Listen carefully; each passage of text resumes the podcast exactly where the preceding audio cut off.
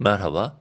BIST 100 dün yüksek açılış sonrası test ettiği 2061 seviyesinden geri çekilme yaşadı. Kapanış 2038 seviyesinde gerçekleşti. Endekste sıkışma devam ediyor.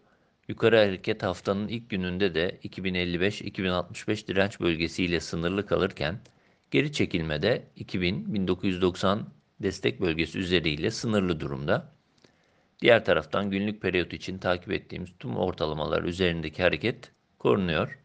Dolayısıyla endekste olumlu teknik görünümün korunduğunu belirtmeye devam ediyoruz. Bununla birlikte yöne dair belirginlik sağlanabilmesi için ise ilk aşamada ilk 2055-2065 direnç bölgesinin aşılması gerektiğini yineliyoruz. Bu durumda 2080-2100 bandı da test edilebilecektir.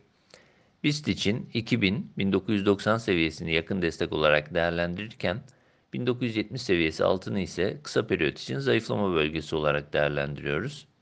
Daha geniş bir bant olarak 2100-1850 bandı içerisindeki hareketi konsolidasyona yönelik hareket olarak değerlendiriyoruz. Bandın dışına çıkılması yeni ve daha belirgin bir harekete işaret edebilecektir.